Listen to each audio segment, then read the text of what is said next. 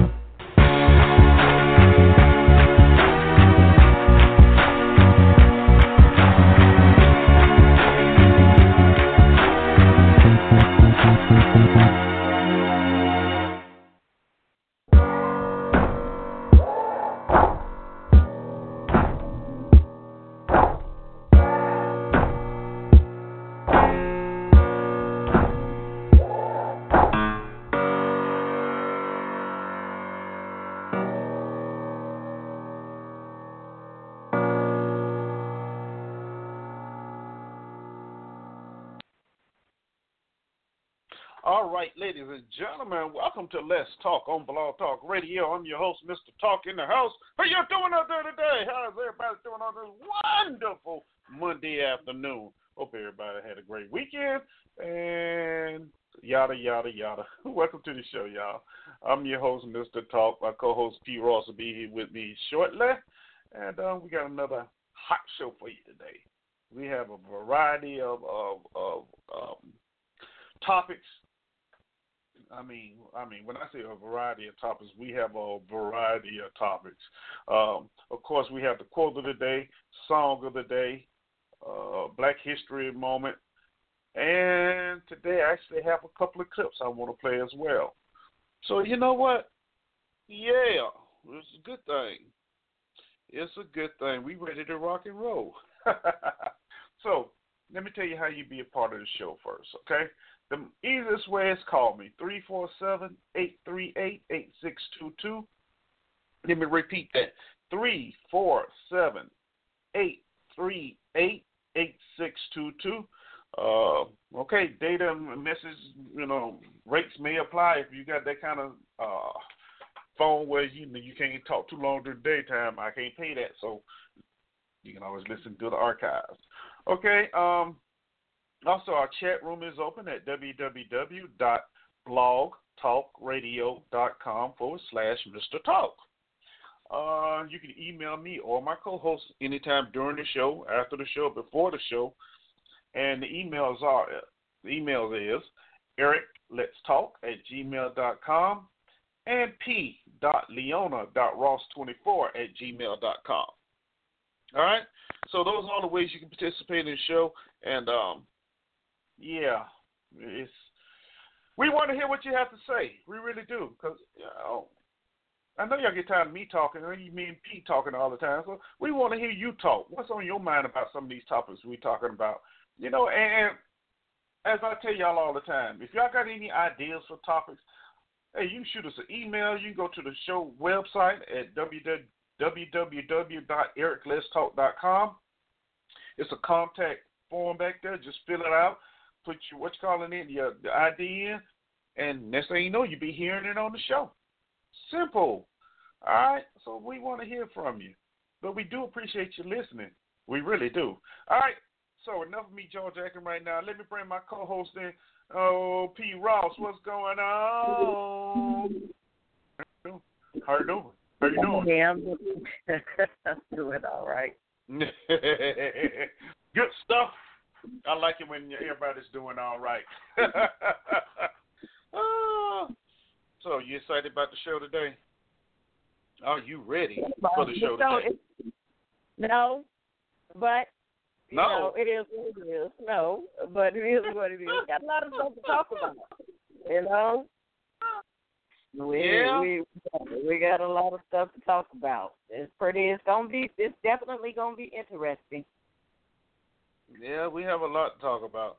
And, and you know the interesting thing about it, um, as the morning went on, there was more stuff to add. But I was like, ah, no, we're not gonna overload them today. We're not gonna overload them. But yeah, there's more stuff to add to to the topics we already got. See, that's what I'm saying. To the topics we already have, there was more information that could have been added on to it. But ah, we'll go with what we have right now which is good, which is good. You know. So, um, hey, let's see, let's see, let's see. So, my co-host and she ready for the show. Y'all, y'all see that? All right, y'all. Some of the things we're gonna be talking about today: plane carrying 200 bars slash three tons of gold and silver just happened to fall out the bottom of a plane before it was getting ready to take off in Siberia. And y'all know Siberia is one of the coldest places. Not even the, the Russians don't even want to go to Siberia, and it's in Russia.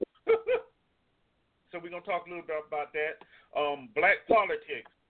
Is the black community uh, moving away from the Democratic Party?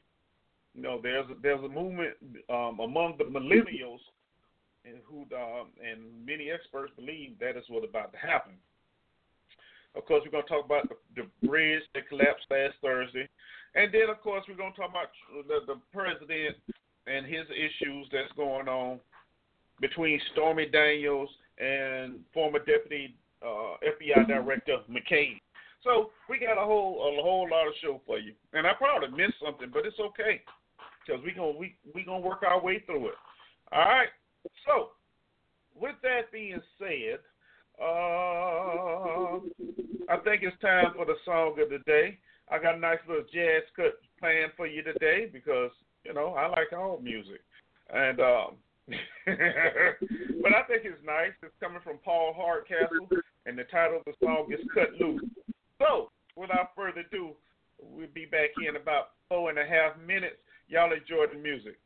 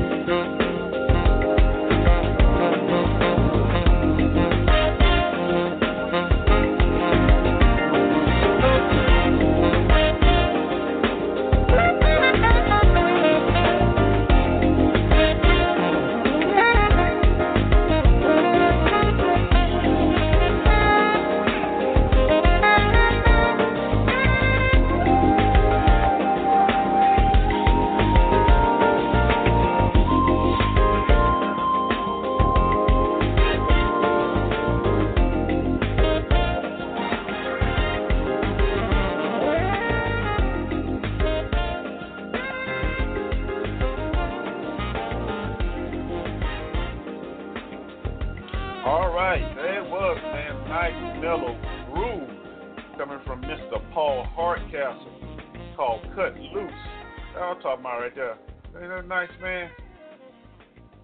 That's just smooth. That's just smooth right there. Nice little beat to get you bopping a little bit. You know, get the swing a little bit. You're like, yeah, it's gonna be all right. It's gonna be all right. anyway, welcome back to the show. This is Let's Talk. I'm your host, Mr. Talk. Co-host P. Ross riding the train with me today, and we got some stuff for you. All right and we got so much stuff we're not gonna prolong it even too much longer. Uh, it's that time, P. It's that time. Are you ready? Are yeah, you ready? All right. Well, y'all. Huh? Ready as I'm gonna get. Okay. Can't ask for more than that, then, can you? Not at all. Uh. Okay. Where's that time, y'all, for some some I, I don't even know what to call it. The quote of the day, that's what I'm gonna call it. It is P. Ross with the quote of the day. All right. The quote of the day comes from Judith Lewis Herman, her book Trauma and Recovery, The Aftermath of Violence, from domestic abuse to political terror. So, and the quote is In order to escape accountability for his crimes, the perpetrator does everything in his power to promote forgetting. If secrecy fails, the promoter attacks the credibility of his victim. If he cannot silence her or him absolutely, he tries to make sure no one listens. Now let's say that again because that's a pretty long quote, but it, but it's valid, and and we see it daily. In order to escape accountability for his crime, the perpetrator does everything in his power to promote forgetting. If secrecy fails, the perpetrator attacks the credibility of the victim. If he cannot silence his or her absolutely, he tries to make sure no one listens. So, this is st- simply straight to the point. You know, people do corrupt stuff, and then they justify it because of positions that they are in. And then the first thing they say oh i don't remember saying that. I don't remember uh uh or that's not the way that it happened. I don't remember it happening that way. Or they swear others to secrecy. See? They they they have a clause where you know they sign legal these these, these are the victims. They force the victim to sign legal papers to silence them to say okay you can't talk about this. Pay you off See, so when that don't work, then that that then they attack their credibility. You know, they they tear down the person who they've been all of their life and say, well, this is not who who they really are. This is not who she really is, and we're gonna snatch the cover back, whether it's truth or a lie. But they paint it in so mostly with the help of the media. They paint it in a way that they they they they lose the they lose their integrity with their audience, with the people who've known who've known them all of their life. They start questioning because hey, if it's in the news, then it must be the truth. If it's in the newspaper, it must be the truth. So then their credibility is lost, and, and, and you're swinging in between. You, you're caught in between two opinions. See, now you've known this person, whether personally or not. This is the person they portray themselves to be. Self to be. Is this who they are? Or yeah, maybe not.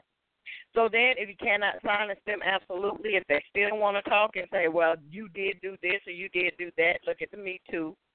You know, the Me Too movement and all that has happened with that. Look at look at Mr. Bill Cosby and all that has happened with that.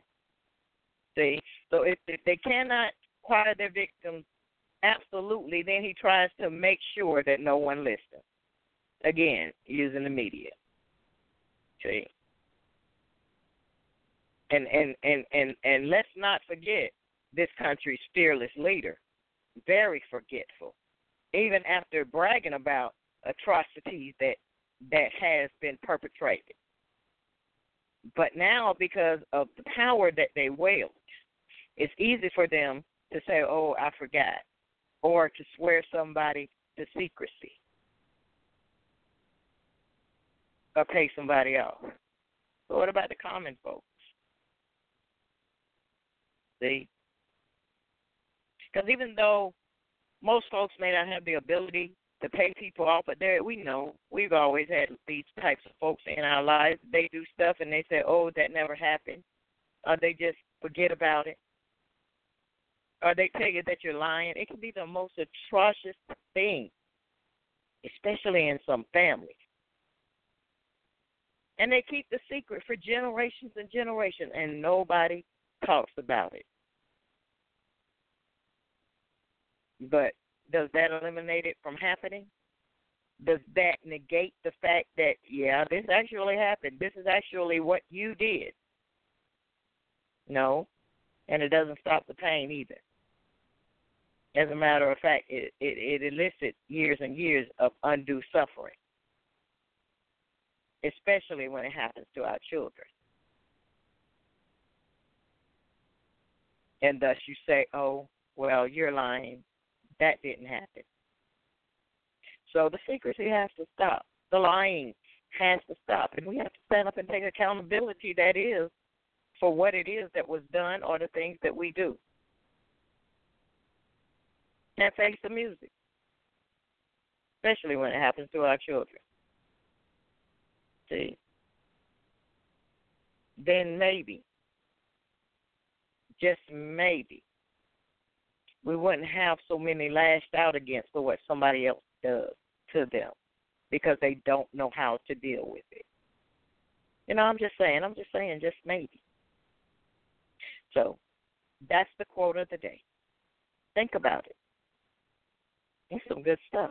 That is some good stuff right there, and and, and you know what? That's the the modem. The, the, the that's the way that, um, Mr. Smith and, and powerful people operate. Uh, I mean, we we see it right now going on with with the 45 and, and Stormy Davis, which we'll be talking Oh, about yeah. later on in the show. You know, we, Oh, yeah. I mean, if you if you want to see it at work, but there it is, right there, there it is, right there in your face. So, you know, I, and, and once I read it the first time, I was like, oh my goodness, you know, this is amazing.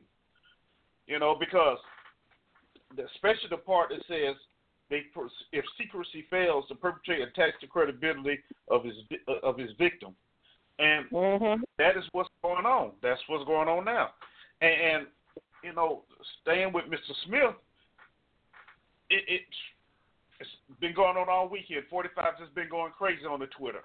Why? Why? Why? Trying to ruin somebody's credibility. That's why he come up with all these nicknames and carry on for these people. You know, and, and you know, some people buy into that.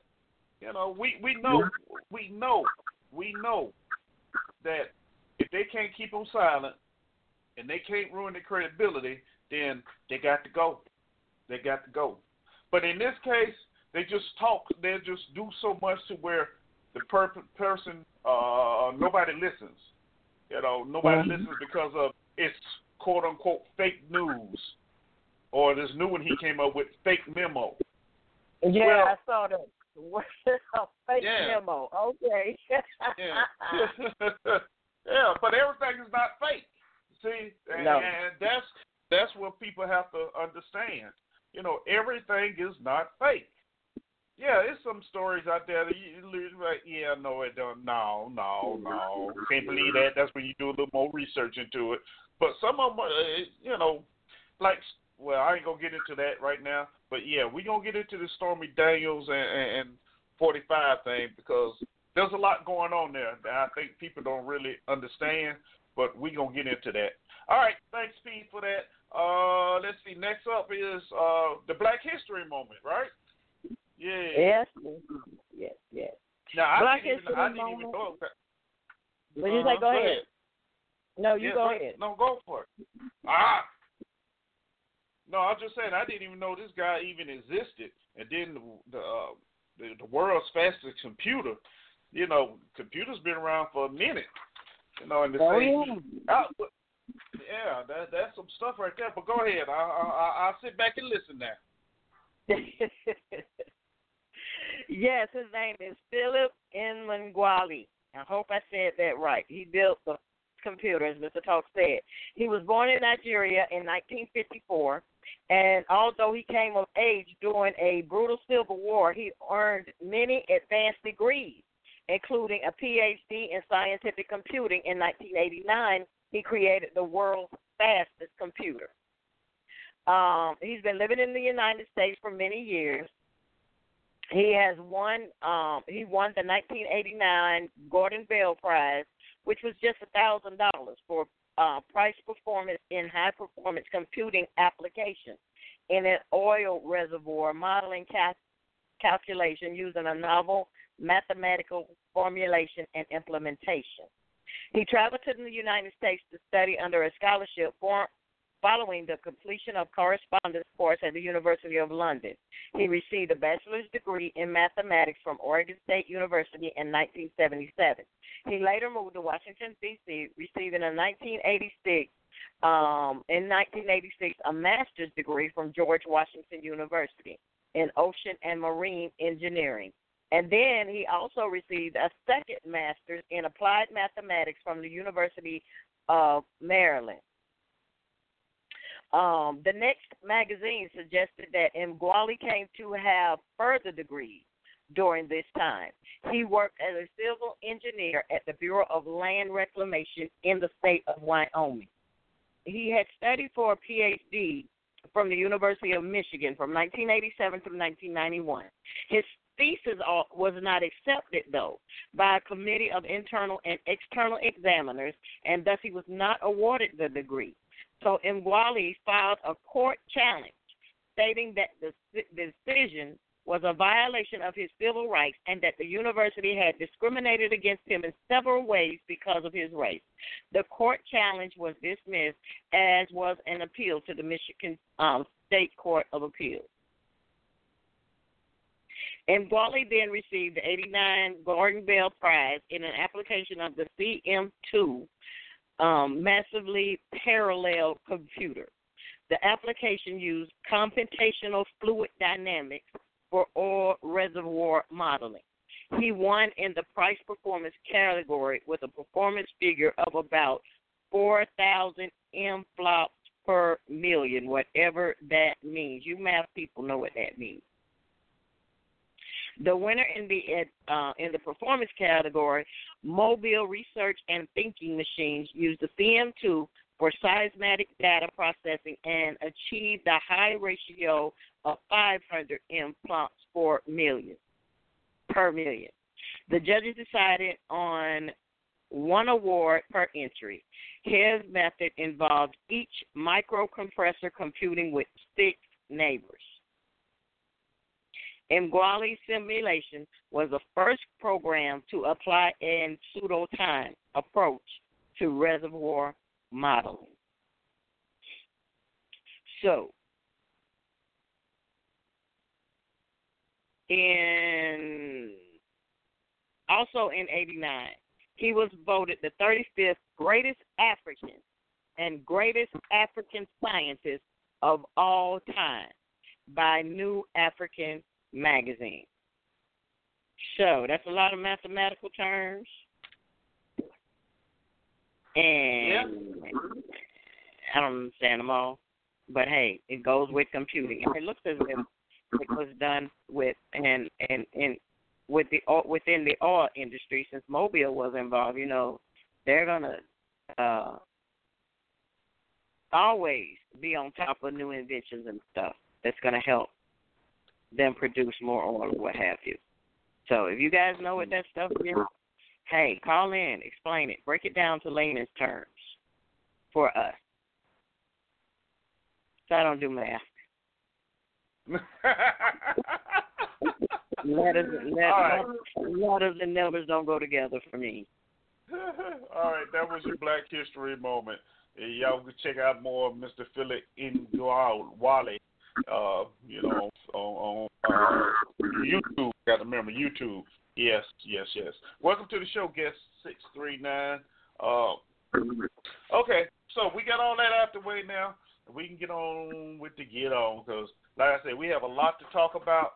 and we gonna we gonna try and squeeze it in within two hours. We may have to go a little over, but if it's, if it is, so be it. So be it. All right, so here are the little nuggets before we get into the big big thing. I mentioned earlier about a plane that was taken off from Siberia when the, the cargo door fell open, and a lot of stuff fell out on the um, tarmac at the airport. Well, come to find out, it was gold. It was gold. The gold was wrapped up so nobody could see it. But it was flying out of Siberia, which is in Russia. You know, and, and it, it was interesting. You know, I talked to somebody about it last night, and it kind of, you know, put a little common sense to it. But I want to know. It, it, it just intrigues me that you have that much plane, two tons. No, wait, three tons of gold and silver. All right, 200 bars of gold. Where did that come from? Who, where was it going? Who does it belong to? Now, I was told last night, well, you know, it's probably the Russians. I mean, well, and then the other thing was, where else is, what's a better place than Siberia to keep a stash of gold? And and I can't, I couldn't argue with that because it made sense to me. It made a whole lot of sense to me. You know, because nobody wants to go to Siberia. Not even the Russians want to go to Siberia. you know, so yeah, so that that is a great place, and I, I guess it's just my curiosity, being that it was that one plane, but how many more planes have taken off with, with loads like that? And if you saw the plane, it was really, it didn't stick out. It was a normal, you know, older plane, and you would have never known that was on board. You know, immediately though, once it hit the tarmac though, you had KGB there right there surrounded it. So, yeah, it, it was interesting, very interesting. So that's I was just curious about that, you know, because it, it kind of got got me to thinking, you know, who drops 200, 200 bars of gold on a tarmac? Who does that? I know it's an accident, but wow, that, that's just crazy. Um, Anything you want to add to that, P? Or we roll on out? Because I guess ain't too much we can talk about about that, except for who it belonged to, and we don't know that because they're not telling us that. yeah, and did they get it all? Did they get it all back? Oh, I'm yes, yes, yes, yes. They got it all back. Actually, they were showing um uh, uh agents out in the snow digging digging some up out of the snow. So yeah, really? I'm sure they got it all back. Yeah. Wow. Yeah, I'm I'm sure they got it back. you know, that's a you know that's a lot of gold just to leave leave out there. Just like just one bar. You know, just one bar. I right? Yeah. You know, you, you can you can basically write write your own check with that one. You know, you know so yeah. So, but and, and if you notice, it wasn't widely spread as either. You, nobody knew about it. You didn't hear it. It was just in the, in uh, one of the little uh, sections on the computer where most people don't even look at it. But it's okay though. We I told you about it now, so you know. You know. And I'm sure they probably some flying out of uh the United States as well. We just don't know when and we just don't know where. Right? Of course. Because that's how it's operated. That's how they operate. You know, they just got caught on this one. okay. Moving right along. Dun, dun, dun, dun, dun, dun.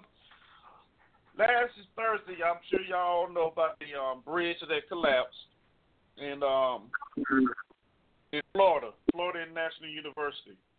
Um, of course, you know, anytime something goes wrong, everybody comes out and they want to blame this person, they want to blame this that person.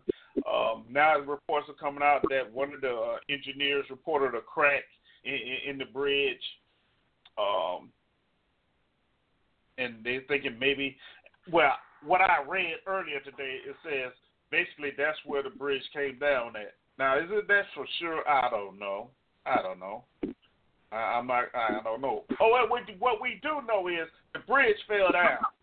That's what we do know. the bridge fell down, and they were supposed to be doing some kind of stress test on it. So if air can knock it down, I mean, it just fell down. But my concern was, why were you doing a stress test and you had vehicles going back and forth under that bridge?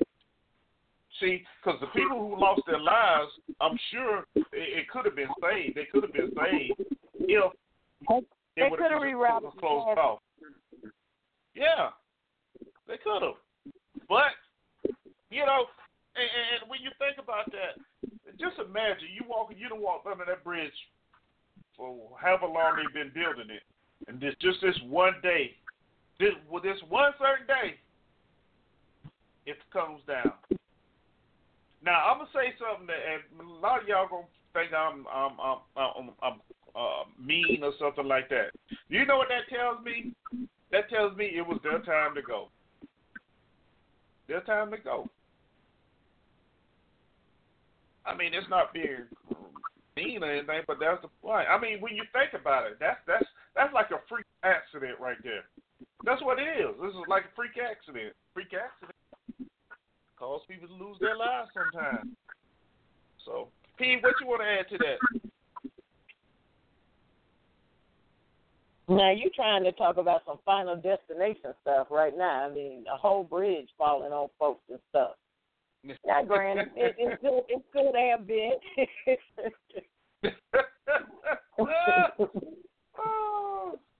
hey, they say you can't cheat there. Don't care who you are. It's gonna come get you eventually.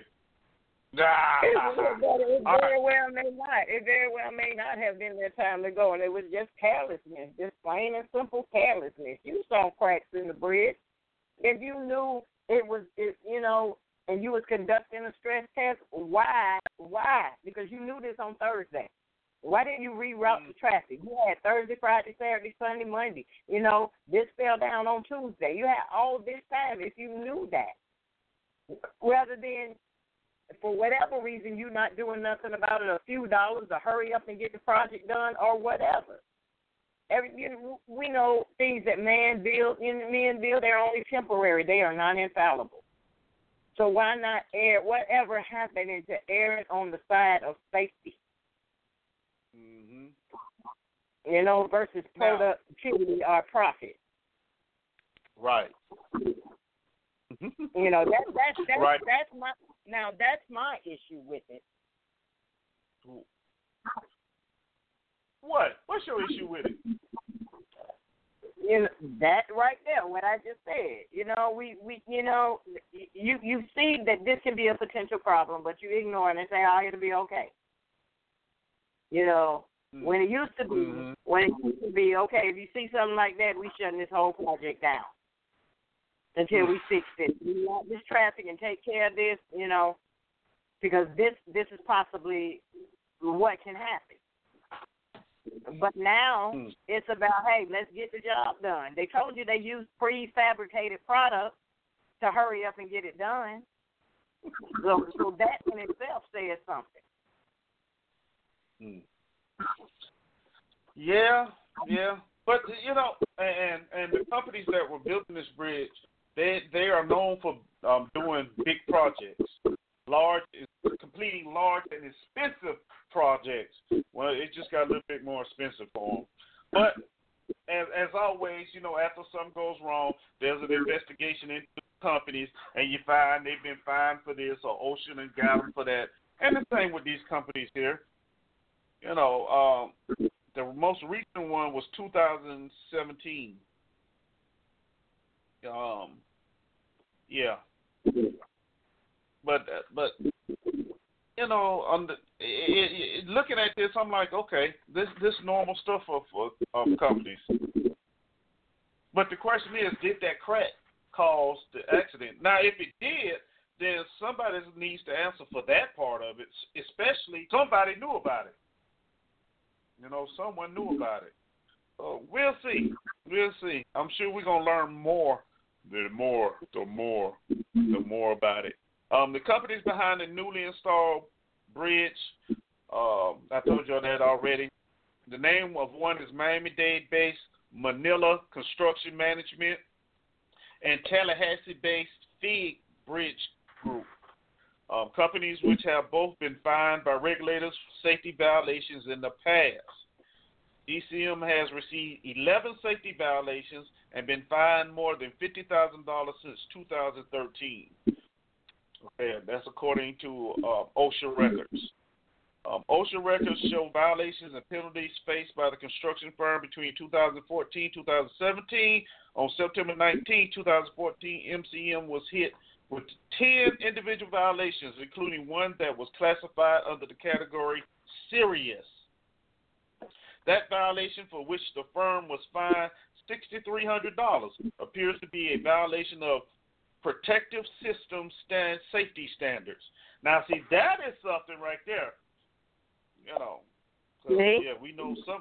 Yeah, um, the FIGG Bridge Group, which is the other company, uh, was fined twenty eight thousand dollars in 2012 after a 90 ton section of a bridge collapsed on railroad tracks in Virginia, causing minor injuries to four workers. That is just a little history. Yeah, yeah, yeah. Okay, so as you can see, this is not the first time something they've been doing as far as bridge has collapsed.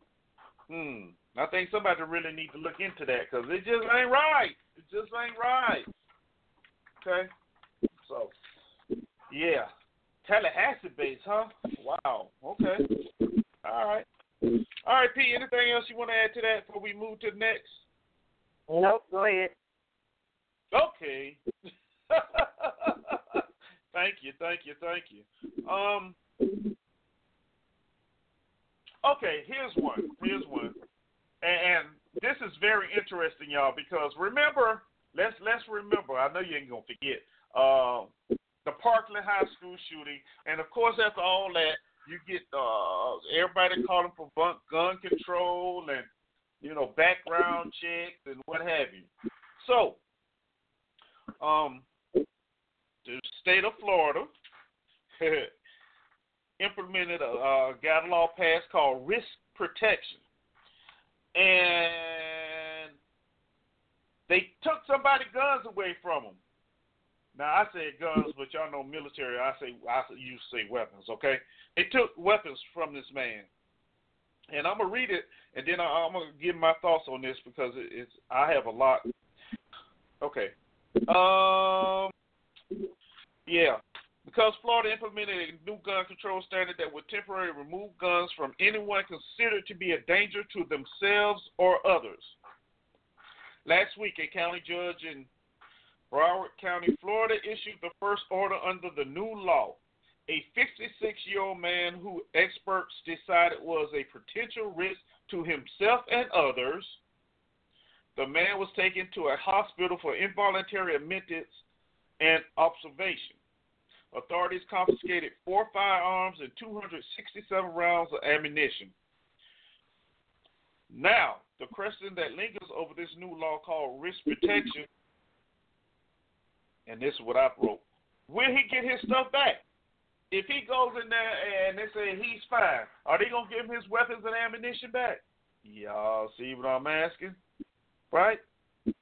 And and who are these so-called experts that that that declare that uh, you're not fit or you're a danger to yourself, especially if you're in your home. Who who are these people that's going? To. You understand what I'm saying? Now, looking at it the way I look at it, and y'all know we recently talked about uh, uh, uh, asset forfeiture or seizure. What's a better way to get weapons? What's the better way to get weapons, but then to take them from people you think is a danger to themselves, quote unquote. And what? Keep them, keep them. You know, uh, now they may be doing some gun running and they need some more weapons. So, but you know, you understand what I'm saying? They took this man weapons, four of them. They took them. They didn't say what kind they were. But the question is, is he gonna get them back? If he's insane and really nothing wrong, he's not he's not a, a harm to himself or others, as as the wording goes. Is he gonna get his weapons back? See, nothing nothing was said about that in the article, and that's the first thing popped out of me. Am I gonna get my stuff back? Now we do know under many laws in, in many states they have asset forfeiture. So he could have to fight. He may have to fight to get stuff back. Because let's remember, you don't have to be charged with anything, but you got to prove it was yours. Then, you know what I'm saying? And, and and it was it was yours, and you were planning not to do anything criminal with with it. So this is interesting, and you know I'm sure other states are are looking at this right here, but I foresee there's going to be trouble somewhere. Somebody's gonna get in a shootout. It, it, it, it's just that simple. No, someone is, and I bet that's a, a, a hot word right now, but I got to use it. Somebody's gonna get in a shootout because somebody's gonna say you're not taking my weapon. Basically. You know? and, and yeah, yeah. Now, I mean, you know, people out there don't touch boy. I know, I know they they they took his his his weapon, you know, because Right. they put him in a they put him in a mental institution as a preventive measure to see, you know, if he was, for lack of a better word, stable.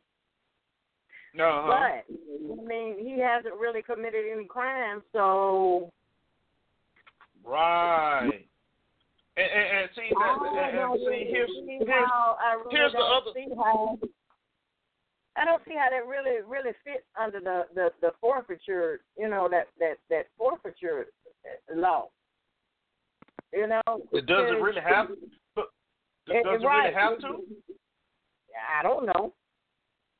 But No, it doesn't. they they really they really he really should be able to get his weapons back.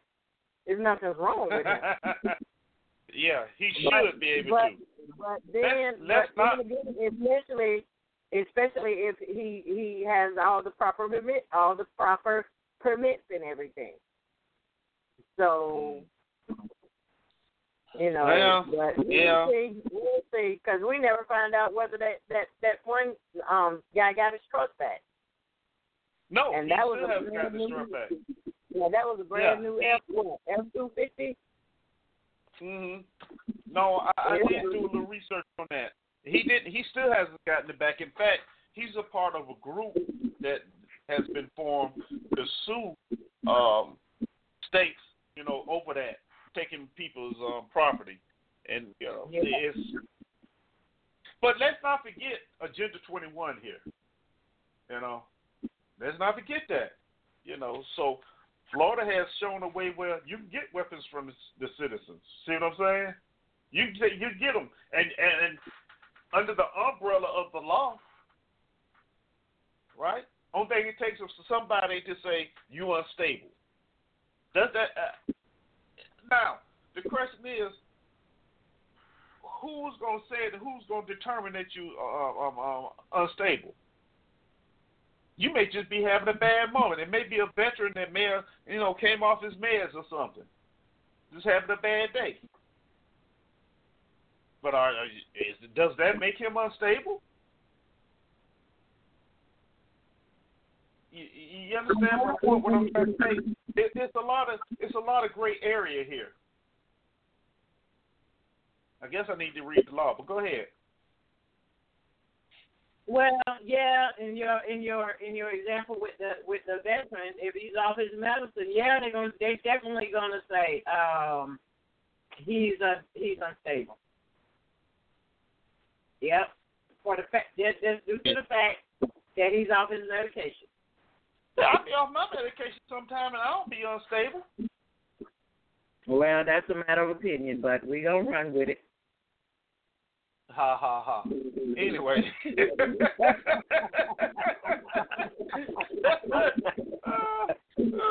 and I know you somebody else out there laughing too. It ain't funny.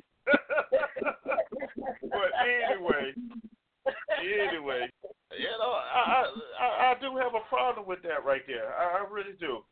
We gonna see how how it works out. Um, yeah, and I'm gonna get back. Uh, I'm gonna have to go and find that law, that new law, and um, read a little bit of it and, and see what what is the the, the um the gist of it. Because I, I know they just can't take nobody weapon not get them to give it back to them.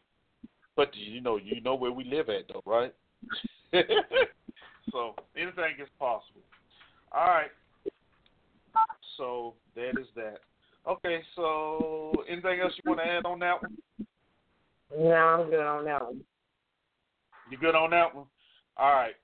So the bottom line is Florida implemented their risk protection, uh, be it law, new law weapons, and they took this guy's weapon, which was four firearms, 267 rounds of ammunition, and because uh, they said he was unstable and he was a harm to himself and others. And they took him to a hospital for admittance and observation. Now, I don't know, I don't know about there, um, in Florida. um, about there in Florida, but I know if you're just going for observation, they can only hold you like 72 hours. Right. Yeah. So, um, we'll see. We'll see when he come out. I'm gonna have to do some reading in the next couple of days to find out, but we gonna find out about it. Yes, we are. Yeah, cause she got me, cause she got me. All right, we're moving right along, right along, right along. Um, here's one that is not getting much news, but I thought it was, you know, kind of important uh, to to to to bring it to the forefront. And that's about Nancy Pelosi. Y'all know who that is. That's that old lady in, in Congress, old Democrat lady. You know, she was one time Speaker of the House. Now, you know, she's um, majority whip or something like that. But anyway, she in the hot seat. she's in the hot seat because now the, some new Democratic um, candidates and Democrats that's already in Congress are basically trying to push her out. Remember how they did Boehner when Boehner was in office? Paul Ryan and all them got together and they just basically pushed him on out to where he retired. Well, that's the same thing they want to do to Nancy Pelosi. Um, and and the thing about it is, a lot of them are actually they consider her to be politically toxic. You know, and, and they said if you know by chance the Democrats you know regain the House or, or the Senate, uh, they're not going to vote for her to be the Speaker, their president, which is interesting. It is very interesting. Um, a lot of the the current Democrats in the House, they're saying it's time for some younger leadership now. It's time for the old guard to get the heck out the way. And you know what? They have a point. She's been up there for what, 30 years? 30 years. 13 years.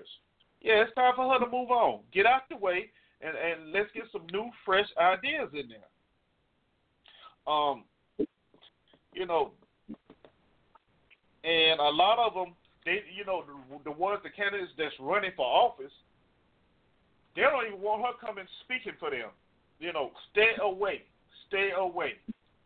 They feel like if she comes and speak anywhere near you, or you align yourself, because you know they have to align themselves with certain ones. That you, you just you out there by yourself. You out there by yourself, and, and it's just amazing how that works. You know, so we we gonna keep our eye on this. But yeah, she's on the hot seat. They trying to get rid of her. So it's time to go. And let's see who they're gonna bring up. Now the two guys they were talking about that may run for her spot, um, they about old, they about as old as she is. So uh, I don't know if that's any young thinking right there. You know, I think they're gonna have to go a little further down because just to put another remove a seventy year old, 60, 70 year old, just put another one there. Uh, no, no. So I'm all I'm all for it. I'm all for the um, the new blood to come in and take over. What you think, P? Pretty bad when they're asking her, well, why didn't you retire in 2016? You know, and, and, and for the most part, usually women support women, but even the women was telling her, look, lady, it's time for you to go. You know, I mean, everybody is just saying, you know, um, is distancing themselves from her you know, because mm-hmm. they just outright, you know, declared, they outright told her that, hey, look, it's just time for you to go. You're 77 years old. Why are you still here? Remind me of the most sergeant majors in the army. You know, they don't have, they don't have any, they don't know anything else to do, so you know they spend their life right there, and when they get out, they die. hate to say it like that, but yeah. hate to say it like that. you, you What? just you have no. What? You have no. What? What did I? You have no tact mm-hmm. whatsoever. You know, and then when they get out, they die. You said the lady trying to hang on to her position because if she get out, she gonna die. That's just cold. I mean, I mean, what's wrong with that? That's the truth. That's the truth. True. I mean, why, why you go? Why you got to sugarcoat it? Okay, she may she may die.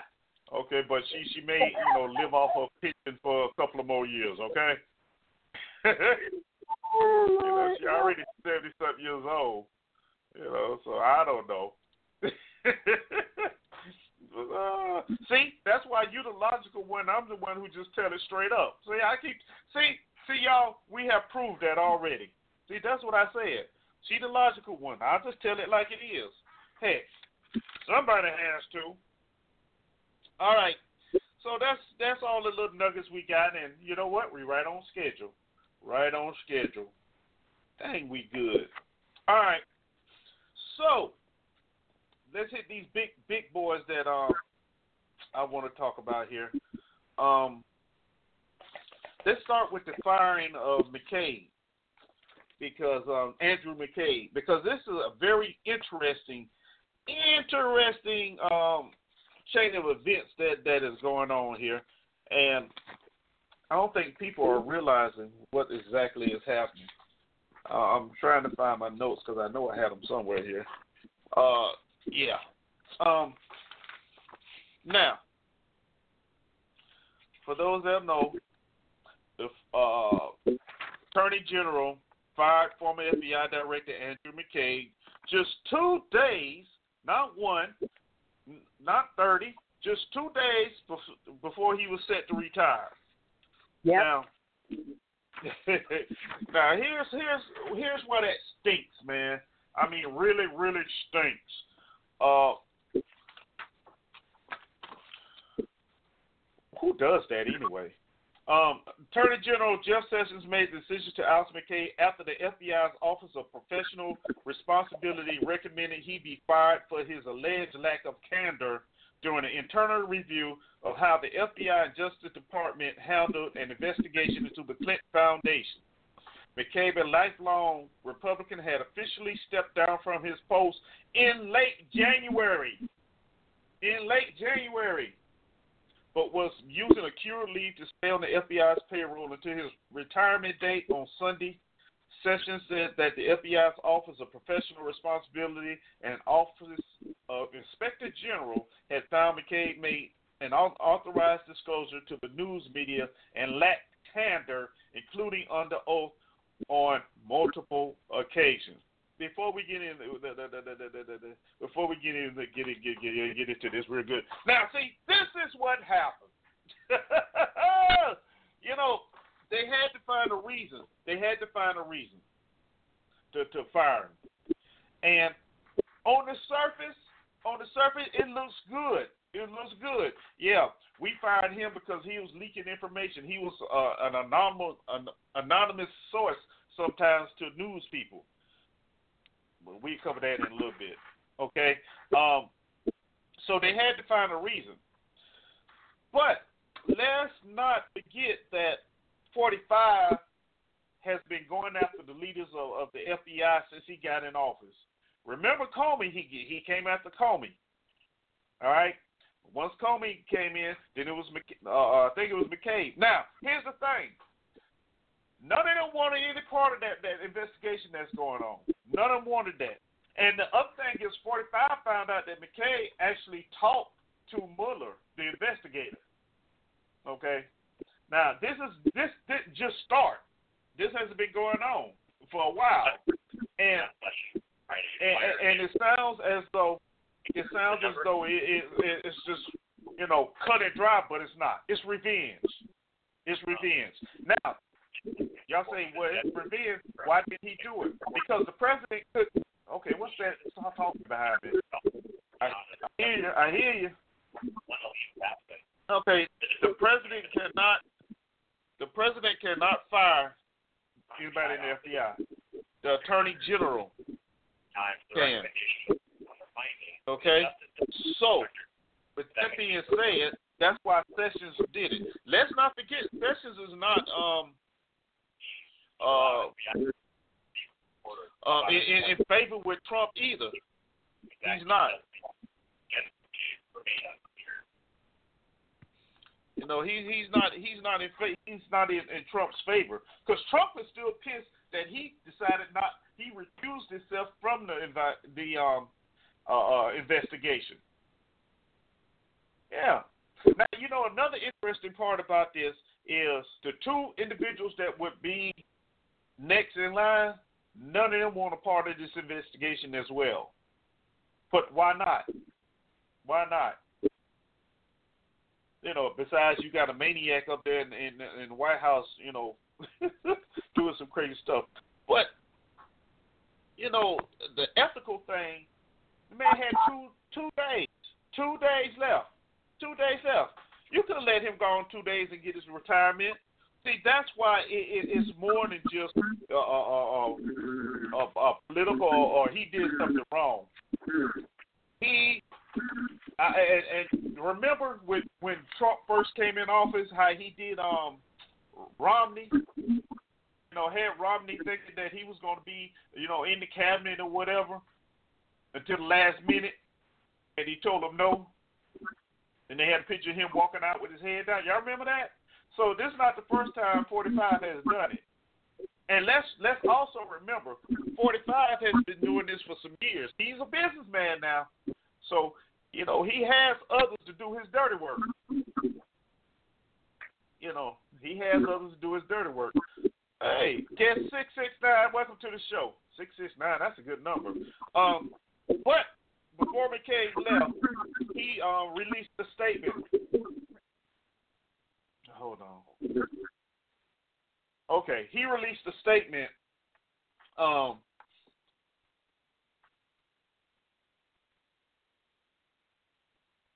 Okay. Um, he released a statement, and um, it, has got some good stuff in there. I'm gonna read it for you right now.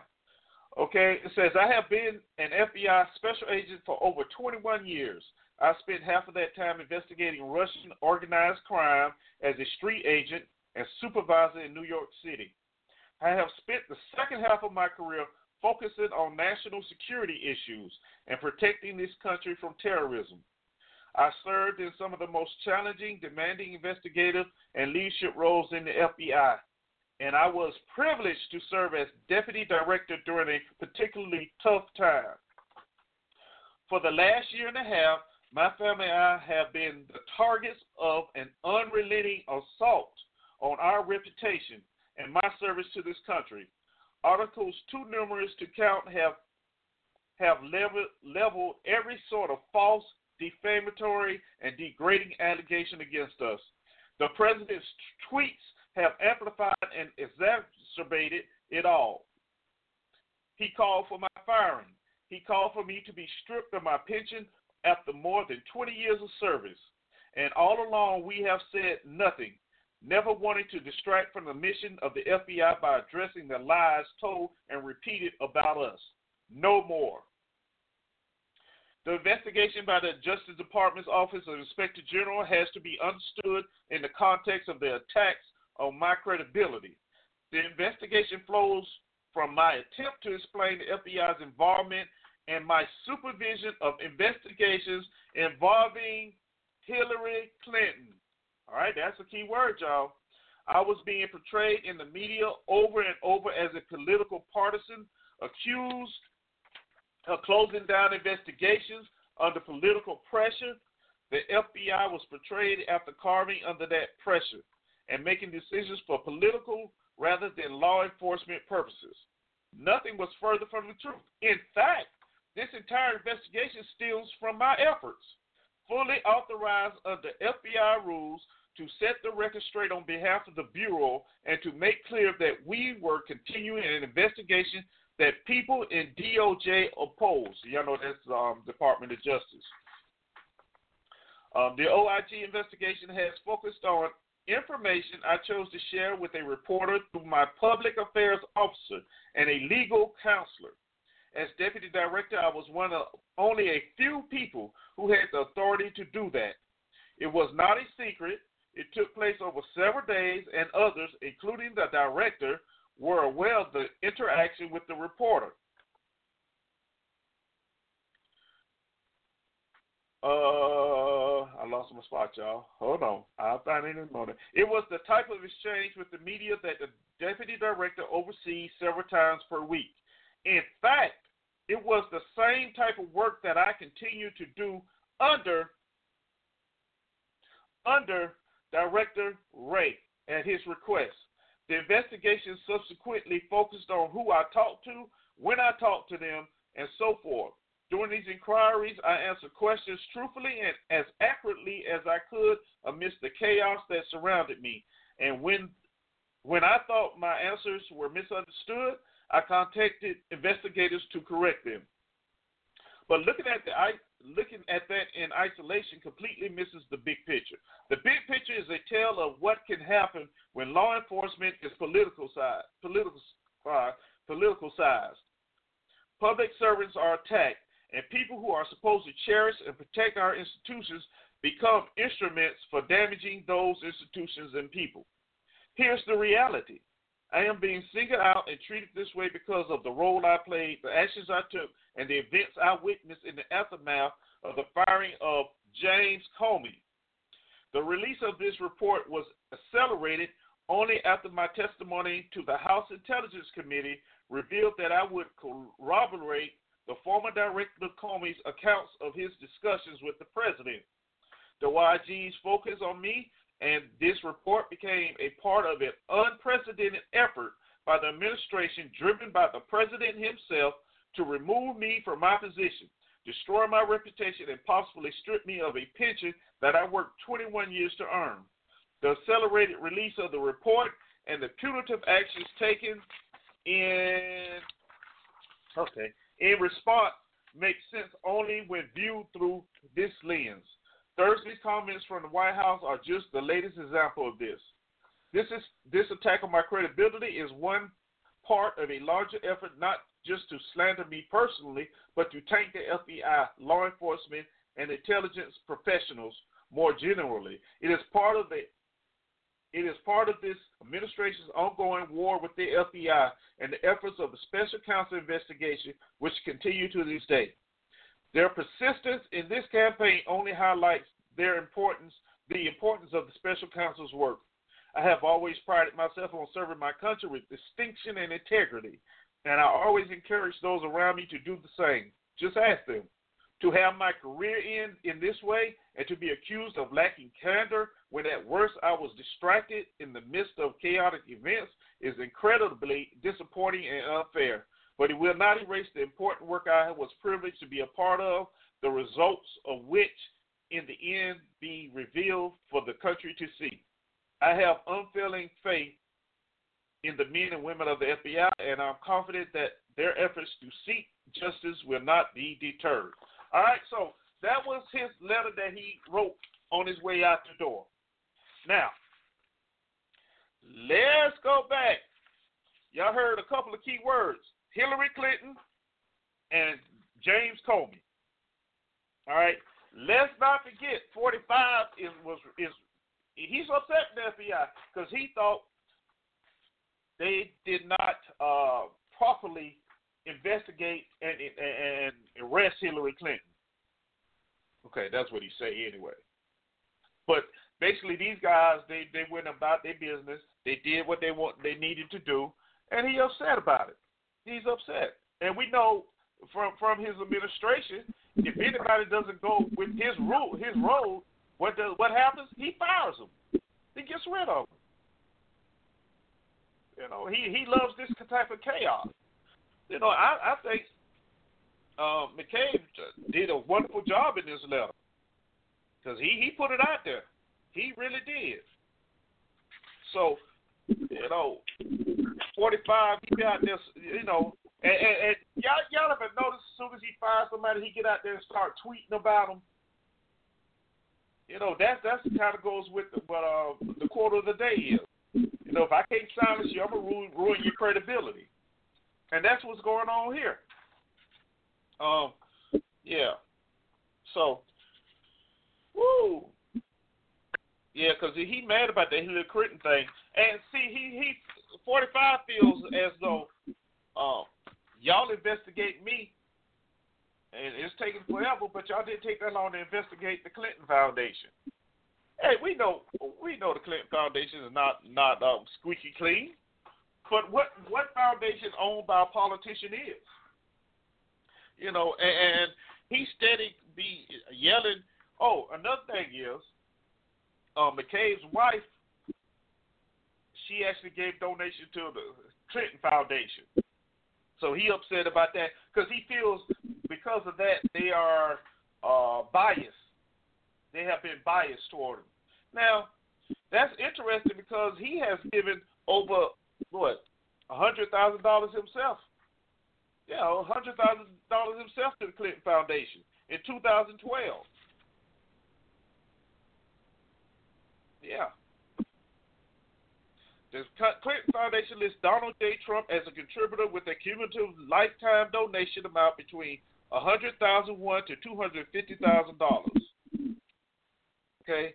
Um, I'm going to say it's not clear if Trump himself made the personal contribution, but tax forms show that the Donald J. Trump Foundation, which Trump controls, donated $100,000 to the foundation in 2009 and reserved their tape at the table at the Clinton Foundation Gala for ten thousand dollars in 2010. And then his daughter Ivanka, well, you might as well call her call her his wife because he treated her more like his wife than his real wife. Um, also listed as a donor who gave between five thousand one and ten thousand dollars, and her father-in-law Charles Kushner gave between two hundred fifty thousand one and five hundred thousand dollars. Okay, Trump's gift amount places him at the top 0.2% of foundation donors. Most of its three, ooh, 300,000 donors, 85.5% gave less than $250. So, if he's going to get up there, rant and rave about somebody giving donations to the Clinton Foundation, I guess he needs to back up and, and, and, and, and remember, he got money in the foundation as well. You know, that, that's why I say a lot of times, this, this, a lot of this stuff is just hogwash. Hogwash. Now, you know, here's the other thing. As we concentrate on his tweets, fire McCabe, whatever, everybody has forgotten that at the end of this week, you know, they have to get the budget together. They have to pass this budget. Or once again, it'll be another shutdown. See, but there's not being mentioned in that. They don't want you to know that. Okay. Um, yeah, but that that is that is the story on, on the McCabe firing, and you know what? It, it is really it sucks. I'm gonna tell it. It sucks. It really does because they lied. All of them lied. You know, leave the FBI alone. You know, you know it, it's bad when a grown man has a hissy fit. That's what my uncle used to call it. Have a hissy fit over the smallest thing because people don't do what he wants them to do. That's like a child. You know, it's pitiful. And we know 45, that's what 45 is doing.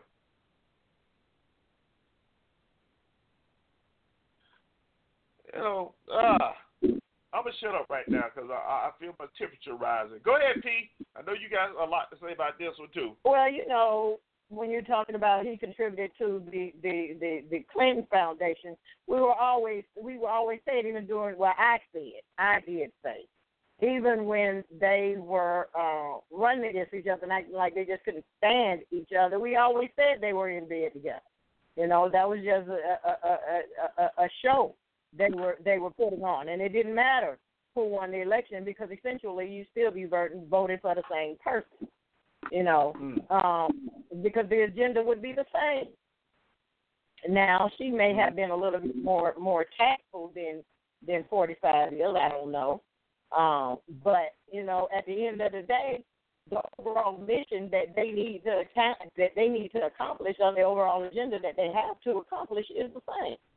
You know, so it really doesn't matter who's there. It it it, it it's an illusion, you know, a sleight of hand to make you to distract you from what's really going on. And all of this stuff in in in the media and they're putting out here is truly irrelevant to what's really going on. It, you know, it, it's just a smoke screen. You know, to to keep you up in mm-hmm. arms and upset over over foolishness. So, like you say, you don't you don't pay attention to the real issue, or the fact that they're constantly you usurping our rights, making this a more socialist country than than than it ever has been before. You know, and and nobody's saying anything. No one's really addressing those issues. And see, here here's another interesting thing about it. You know, you got the the the, the um, conservative talking heads on the radio shows today. They are just, you know, they going off, and this is what's supposed to be done, and he did right it, and it was not, it was not a, a revenge thing. You know, he lied to the to the investigators well, all of them lied to the investigators. They lied to be politicians because they lied to the what? The American public. So let's throw that all out then. They all lied. Exactly. And you and if you and if you can't and if you can't go along with the program, then you got to get out. That's just it. You got to get out. Yeah. Or are we going to scandalize your name until you, and force you out? Either way, you know, we have things to accomplish, and if you can't go along with them, you got to go. That's that's just what it is. That's just how it is, and that's how it's always been. Yeah, and they still trying to work it that way. And, and, and you know the the bad part about it, even if it's proven that it was, he he had Sessions fire this guy in revenge, his base is not going to worry about that anyway. They don't care about that. They don't, they don't care about that. No, they don't. You know, he he he like you said, he can walk up shoot somebody and they'd be all right with it. They'd be all right with it. So yeah, the, you know, take it with a grain of salt. You know. Oh my. Oh, okay. Um, staying on forty five. Let's talk about his little thing with with with Stormy Day Daniels because this is a very interesting case and they are really trying to shut this woman up. They're really trying to shut up. Now, she says all thing she wants to do is get her story out. She just want to tell her story. Um, she they gave her a hundred. The attorney for Trump gave her one hundred thirty thousand dollars. He said she even get the money back. They don't bother her. She get the money back. But they are really after this woman. So I'm gonna play this clip real fast. Then we're gonna come back and talk about it because yeah, this is gonna be interesting. We're back and we have a lot more to get to. New reporting from NBC News reveals that President Trump's longtime lawyer, Michael Cohen, is trying to silence the porn star Stormy Daniels over her alleged relationship with the president. Stay with us here. Last week, Cohen obtained a secret restraining order, more on that later, through an arbitration process that warned Daniels she'll face penalties if she starts to talk. The news comes one day after we learned that Daniels, whose real name is Stephanie Clifford, filed a lawsuit against President Trump. In it, Daniels alleged that an agreement not to disclose her, quote, intimate relationship with the president is invalid because Trump never actually signed the document. The hush agreement, as it's called in the suit, directed $130,000 to be given to Daniels in exchange for her silence. Michael Cohen says he used his own personal funds to facilitate the payment. He also said neither the Trump organization nor the Trump campaign were a party to the transaction and that neither reimbursed him for the payment directly or indirectly. Cohen has said, in fact, that President Trump vehemently denies the allegations. We should note that Daniels is not suing for money, but for the freedom to tell her story about her alleged affair with Trump, which, of course, she could eventually sell for a high price.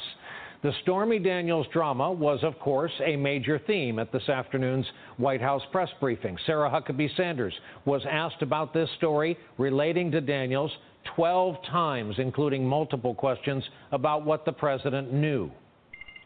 Did the president approve of the payment that was made in October of 2016 by his longtime lawyer and advisor, Michael Cohen? Look, the president has addressed these directly and um, made very well clear that uh, none of these allegations are true. Uh, this case has already been, been won in arbitration, and anything beyond that, I would refer you to the president's outside counsel. Did he know about that payment Yeah. at the time, though? I've, I've addressed this as far as I can go. But that payment, did he know about the payment at the time? Not that I'm aware of, and again, anything beyond what I've already given you, I would refer you to the president's outside counsel. Stormy Daniels' attorney just spoke to my colleague Lawrence O'Donnell tonight and addressed Sanders' claim that the case has been won in arbitration. I personally like Ms. Sanders. I think she has a near impossible job. Uh, but the fact of the matter is, and, I'm confident that she didn't know that it was nonsense when she uh, effectively told that to the world, but it's absolutely bogus. It's nonsense. Uh, any claim by the administration that uh, Donald Trump won in arbitration is no different than me claiming that I won the Super Bowl a few weeks ago. Uh, it's, it's complete uh, hooey. Well, on that note, here to talk more about all of it, Peter Baker, Chief White House Correspondent for The New York Times and MSNBC political analyst, Shannon Pettypiece, White House Correspondent for Bloomberg, and Danny Cevallos, a veteran criminal defense attorney and MSNBC legal analyst. Danny, I'm going to start with you. Gingerly, be very tender with those of us who are lay members of the audience, especially the slow among us, when I ask you to describe what this arbitration process is that Sarah Huckabee Sanders is saying the president won. Uh, the arbitration process is a form of alternative dispute resolution. And what it means is companies love these, big companies, rich folks, because they offer a private, a uh, secret way of resolving disputes in a Like way that will never. judge? Right, right, exactly. Retired judges uh, will often become arbitrators. It's a private court.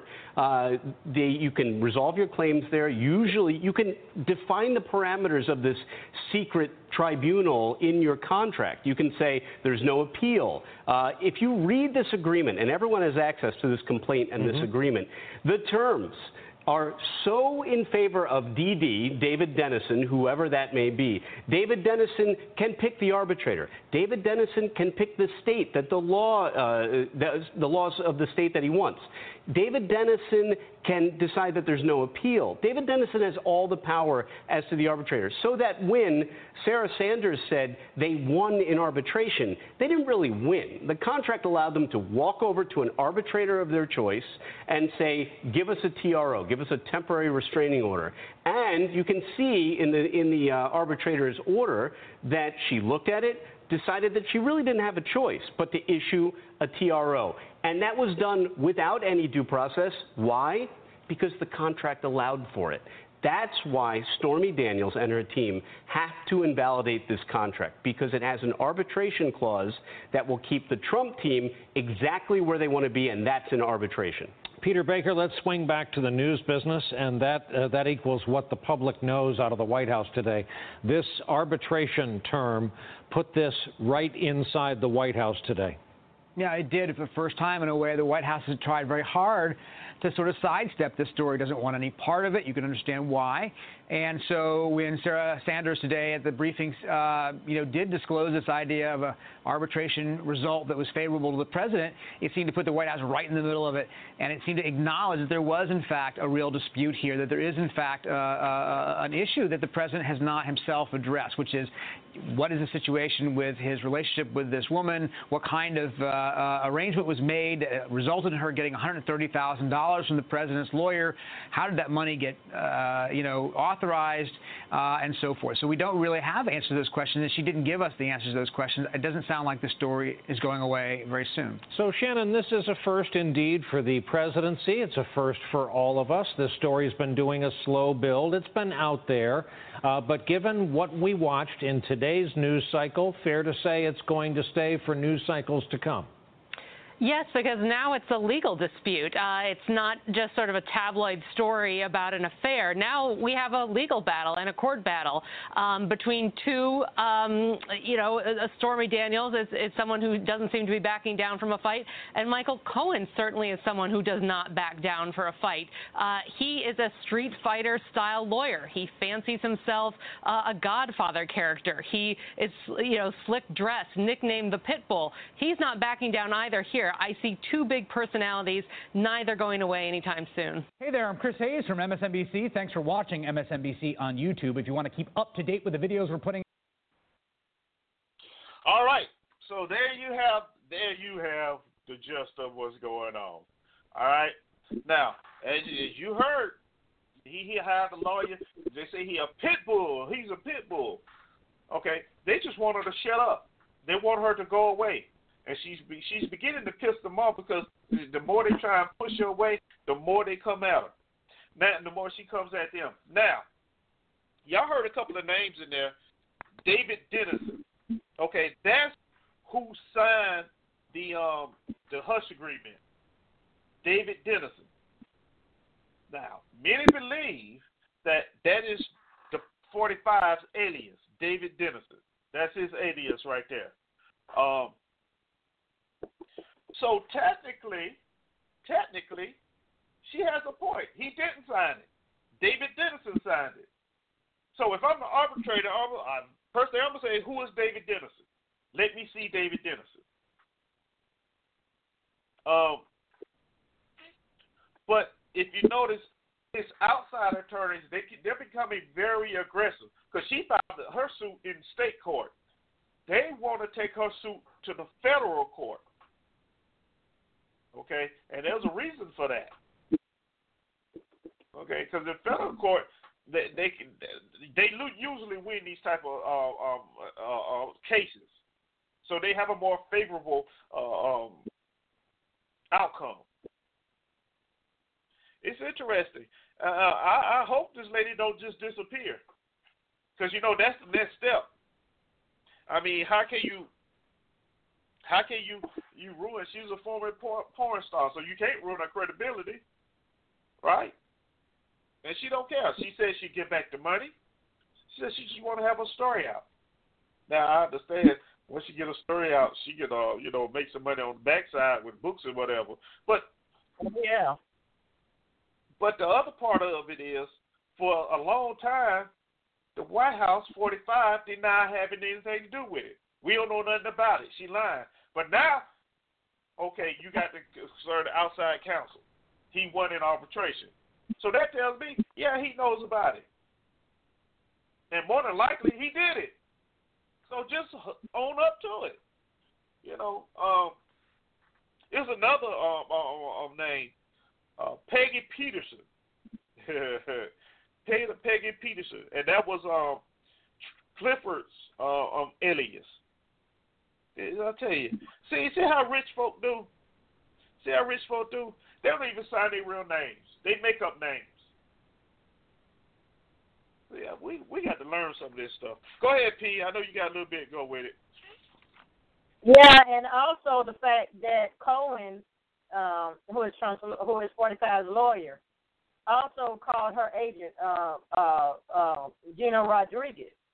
But when he called, he got her husband, and and and Miss Rodriguez has yet failed to call him back and told her, you know, if she ever wanted to work in that town again, uh, she better had contacted him, because apparently she was there when this whole payoff situation went down, and she arranged for um, Miss Daniels and 45 to meet.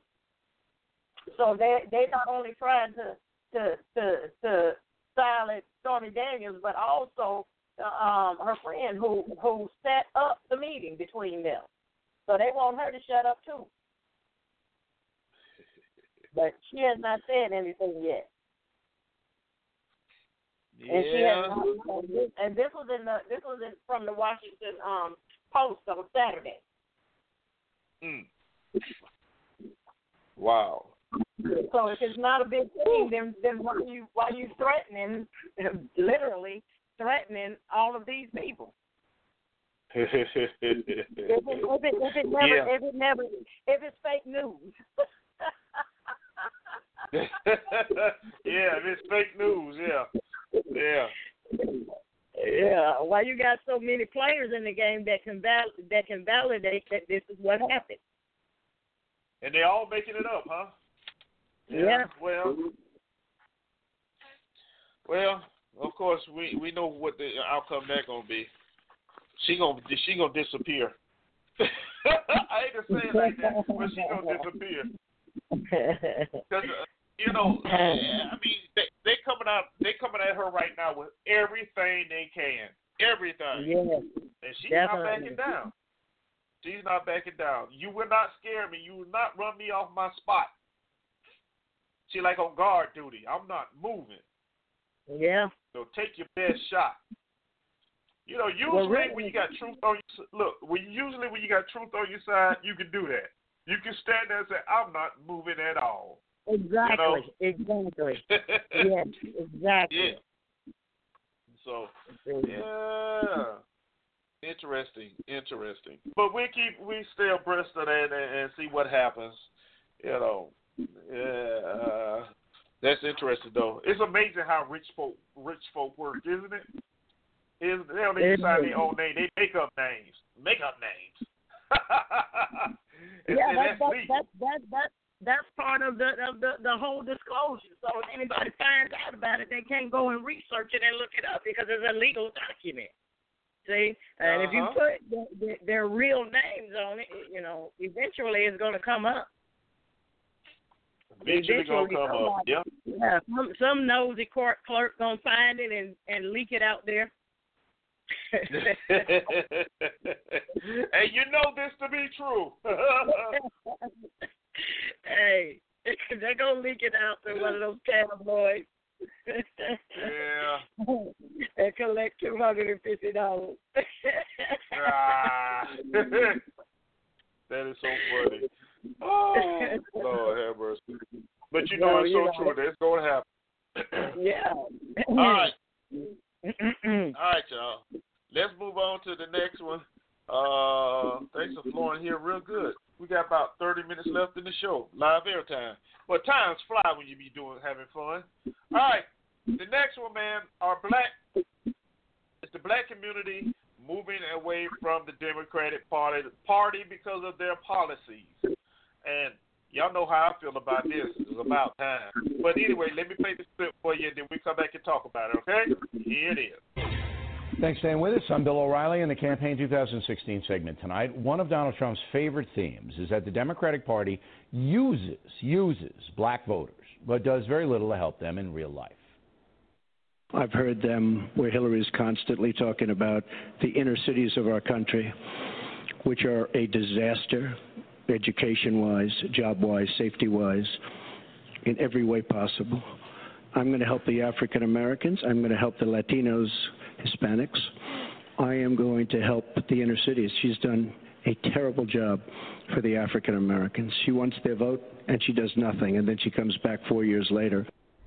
Uh, joining us now from Washington, Jamila Bey, radio talk show host on WPFW FM in D.C. So there's some truth to what Mr. Trump says that African Americans, by many measures, including owning homes, education, are not gaining as much as they should be. Your reaction?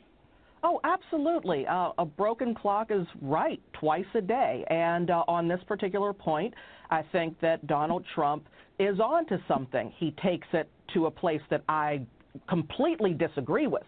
But um, absolutely, black people, Latino people, poor American people should be doing better in this wonderful and prosperous nation than they're doing. Okay, but the Democratic Party um, has been in charge of cities like Chicago and Baltimore, which are disaster areas. Um, President Obama has been in office almost eight years, and uh, things have gotten worse. Um, and, and the big thing that, that caught, caught my eye, Jamila, is the home ownership rate, because that, that's a, a, a stable rock. Once you're mm-hmm. invested in society, of your own home, you're working, raising children, all of that.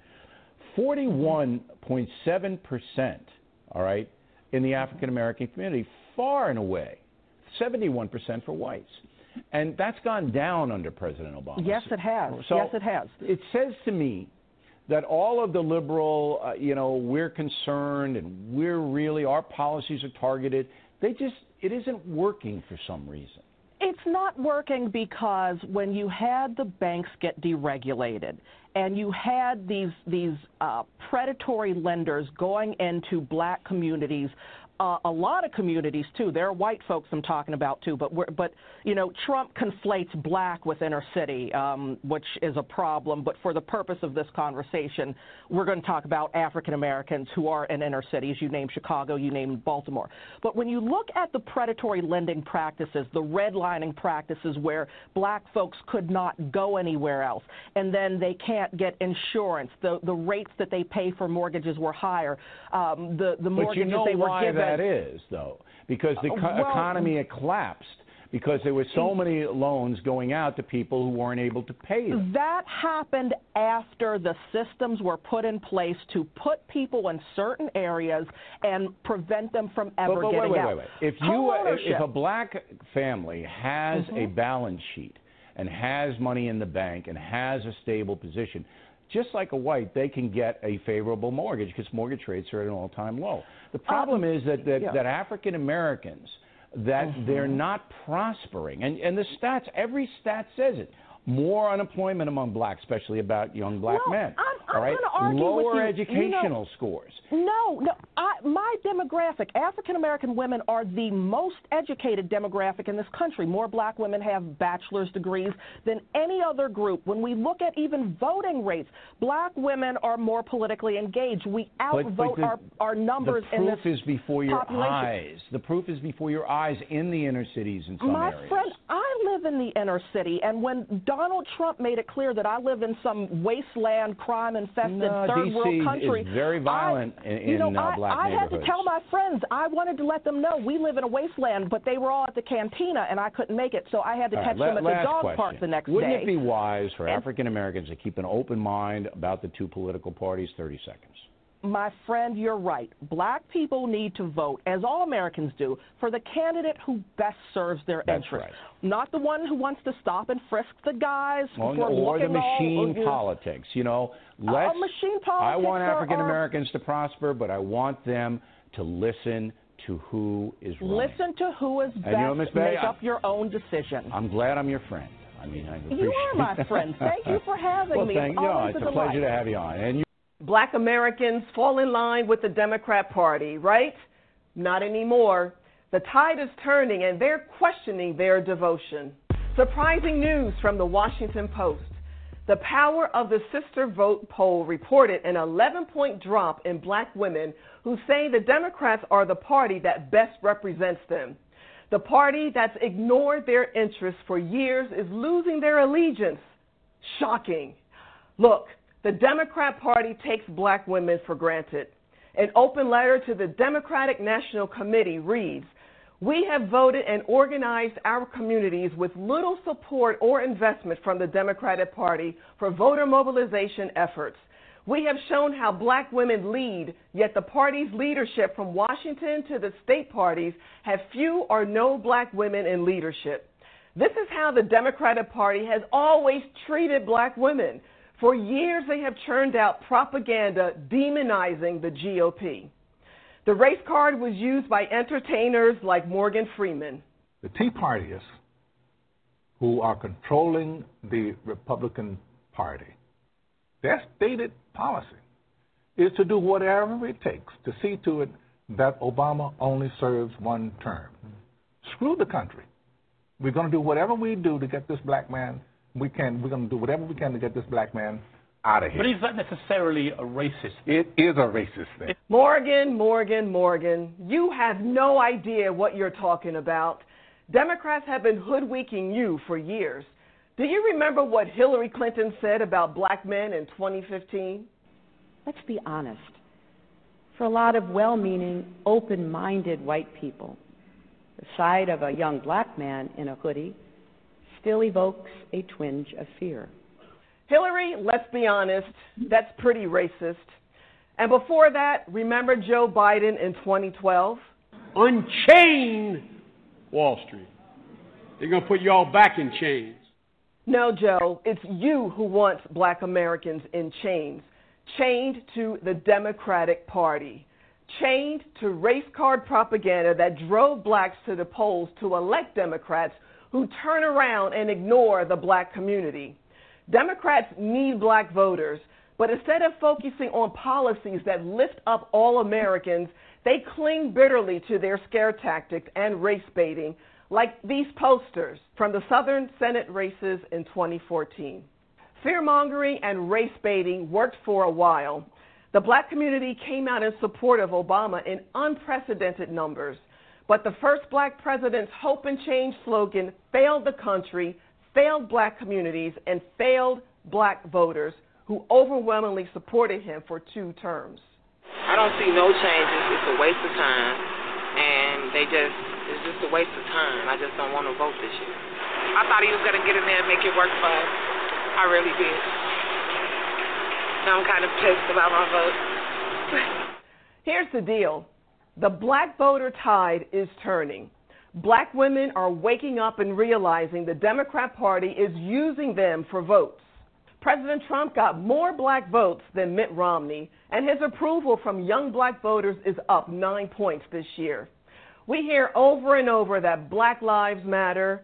Here's the truth to Democrats, only black votes matter. I'm Deneen.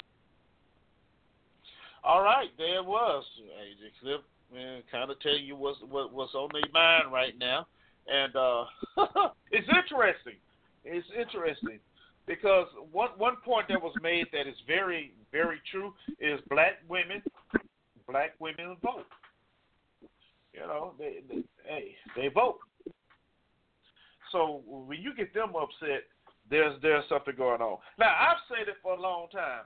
You know, get out, get away from the Democrat, get away from the Republican, and vote for the best person possible. You know, but one thing we have, black folk have, is tradition, and sometimes we don't want to stray anyway from tradition because you don't want to hear what your family has to say.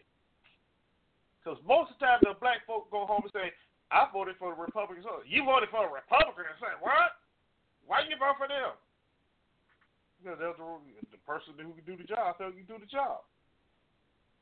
You know, so and, and the young lady at the end that was talking about races, yeah, you know, that's that's thrown in there.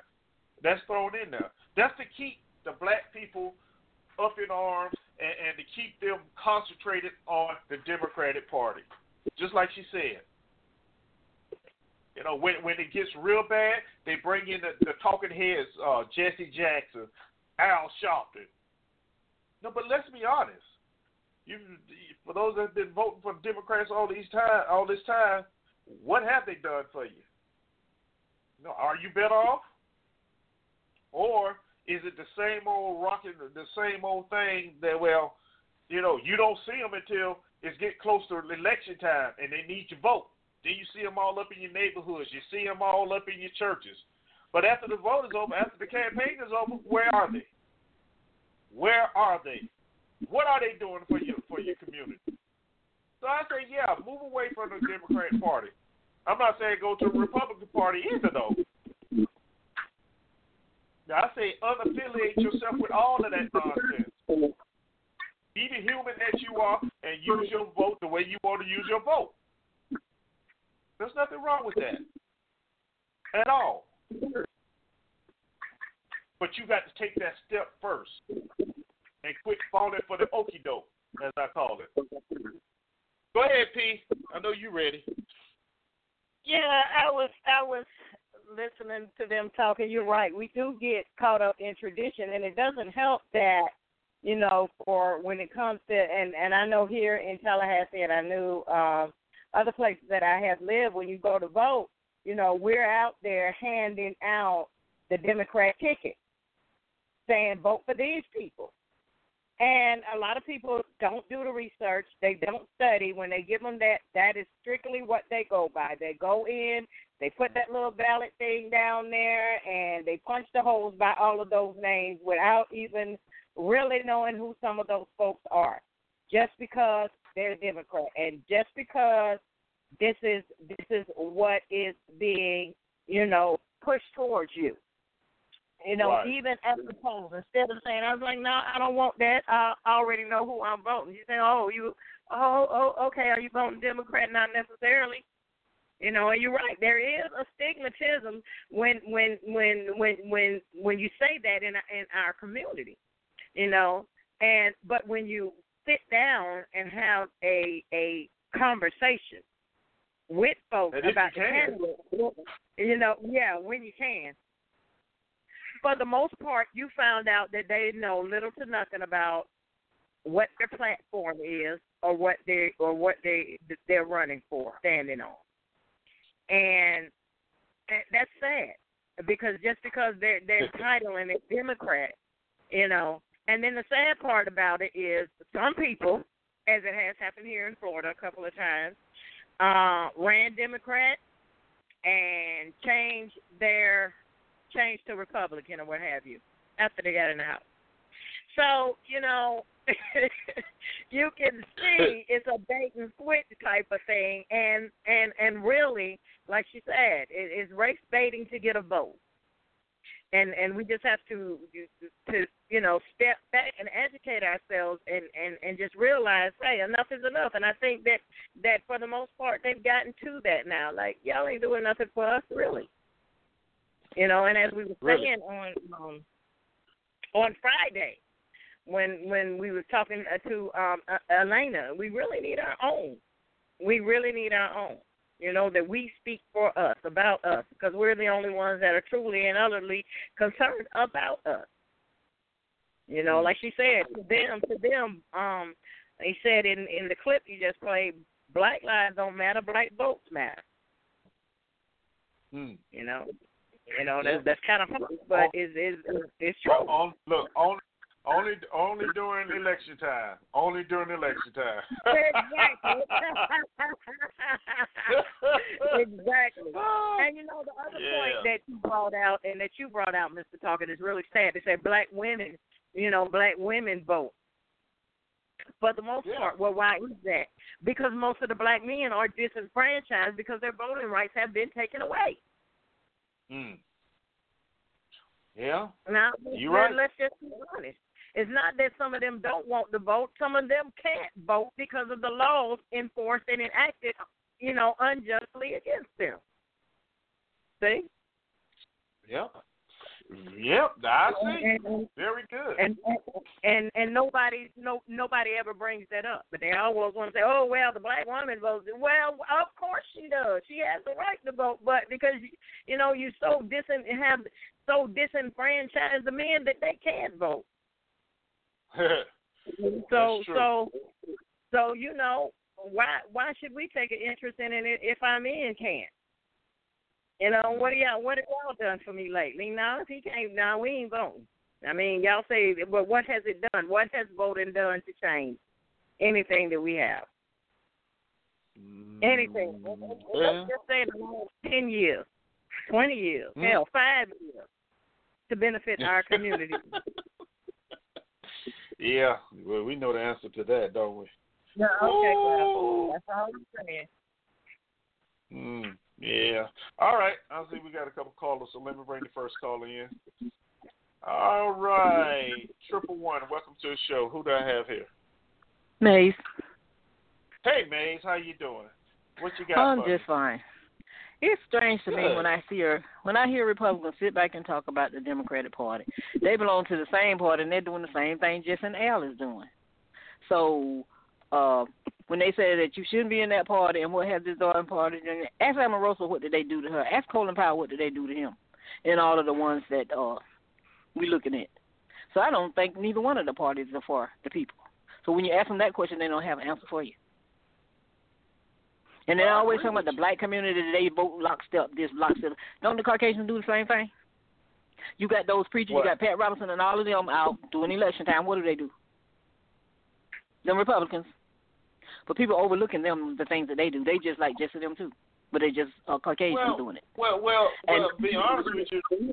Well, but, but, but, Uh, no. to be honest with you, to be honest with you, uh, Republicans really concede that the vote that the vote that blacks are going to vote Democrat anyway. So they really don't worry about it. The Well, no, you know why they don't- From blacks, they have, but they really don't worry about it.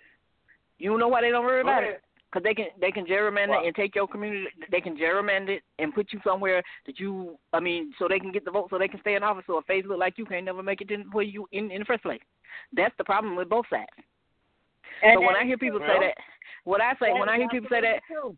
they're not saying nothing. You're just like the people that you're talking about. When you said that woman, whoever she was, telling somebody about a Democratic Party, she needs to look at the one she's in. As long as you're in those two parties, you're not gonna go nowhere. And as long as they got gerrymandering and putting you in different different districts to keep you from going where you need to go, what is your vote gonna do? And then you got those that switching parties. They're a Democrat one time, then they're a Republican, and then whichever way they're gonna keep them in office, that's the one they're gonna be. Well, So the next, I mean, if I, yeah. So the next time I hear one of them talking, that's the question I want them to answer to me. It's like Trump say, "What have you got to lose? What are you winning?" okay. That's my comment for right now. So you All can mute right. me. Uh-oh. Oh, okay. All right. Anything you want to add to that piece? No, Well, I- she I pretty, agree with her. re- She pretty rephrased everything I said. You know, so Yeah, yeah. pretty much. oh, all right. Let me bring the next call in. All right, triple one. Welcome to the show. Who do I have here? Welcome. Thank you. It's uh, it's uh, Beasley. I just caught the tail end, and I heard the lady speaking, the lady before Mays, and um, I think that there's more black men that are apathetic, that are th- th- instead of just disenfranchised, and they're apathetic just like the rest of the population is, because you realize your vote doesn't really mean that much. It just doesn't You know, mean Beasley, that much. Yeah. And I think I think I think apathy is the reason why um, you have black men not voting in large numbers. I know damn well I wasn't standing in line three hours for Obama to get the, the vote when I knew he was going to win California anyway. You know, and that was the only candidate that inspired me in the past twenty something years. Really, that I felt like he was about something different, and we saw that he was just the status quo. Um, yeah. Yeah, that's why I, I think it's more apathy. I think it's hmm. more. I think it's more apathy. Your answers are not political. You know, you, political power without economics is nothing. This is America. It's a capitalistic system, man. You got to you got to play the money game, and then politics is a byproduct of that. Uh-huh. All of the powerful money forces use politicians as pieces on the board, on the bigger board of capitalism. And they move those pieces around with money. Because that's what makes this thing that's what makes this whole thing tick. That's the lifeblood of America and the world. It's finance. Period. Period. Politics politics is a byproduct of that. It's a byproduct of finance. What did the man tell me a while ago? He said you got the max in the back and the chumps in the front.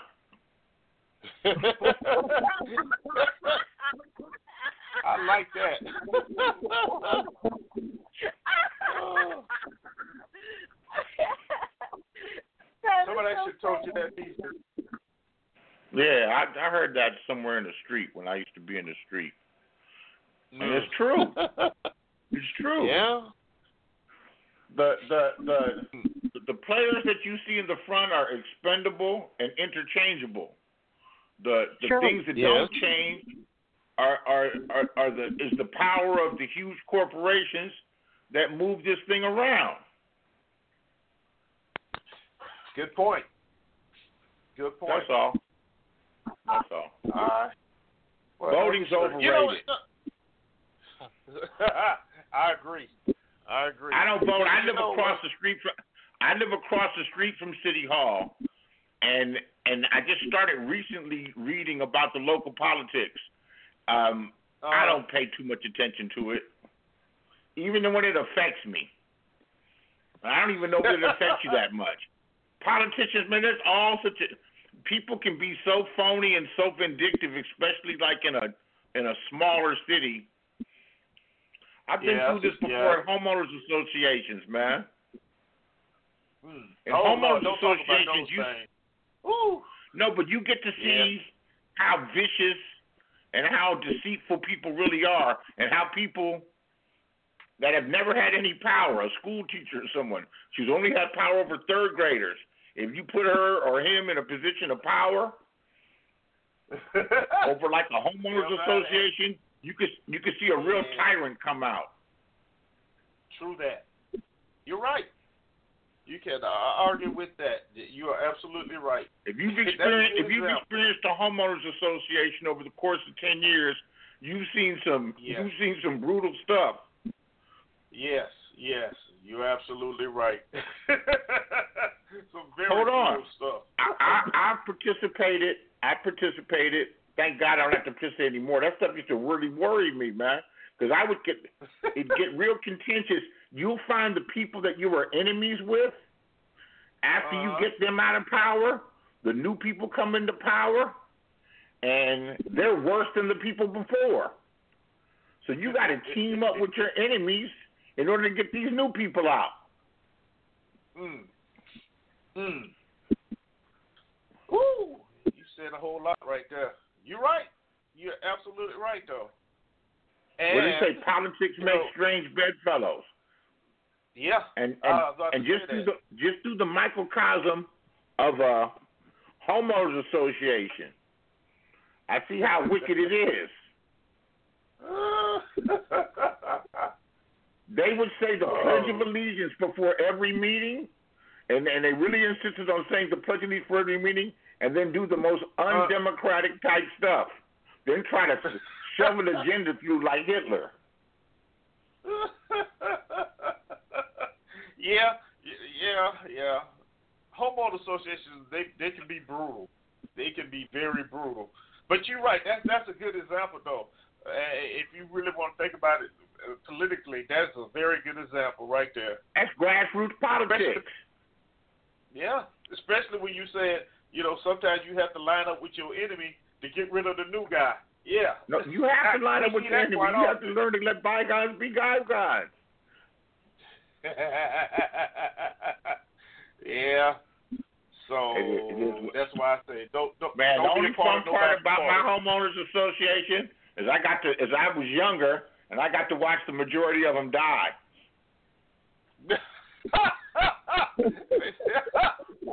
I would tell them too. I said, man, don't worry, man. You ain't got that long, man. They'll be carting your ass out of here like they cart off Mr. Jones.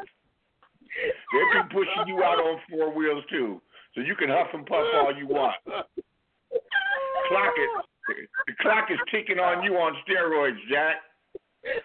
Now, see, I'm glad I'm not the only one. I'm glad I'm not the only one. Man. yeah. Woo. You guys have a good one. All right. You You too, too, Beasley. Thank you, sir. All right. All right. that was good right there. That was good.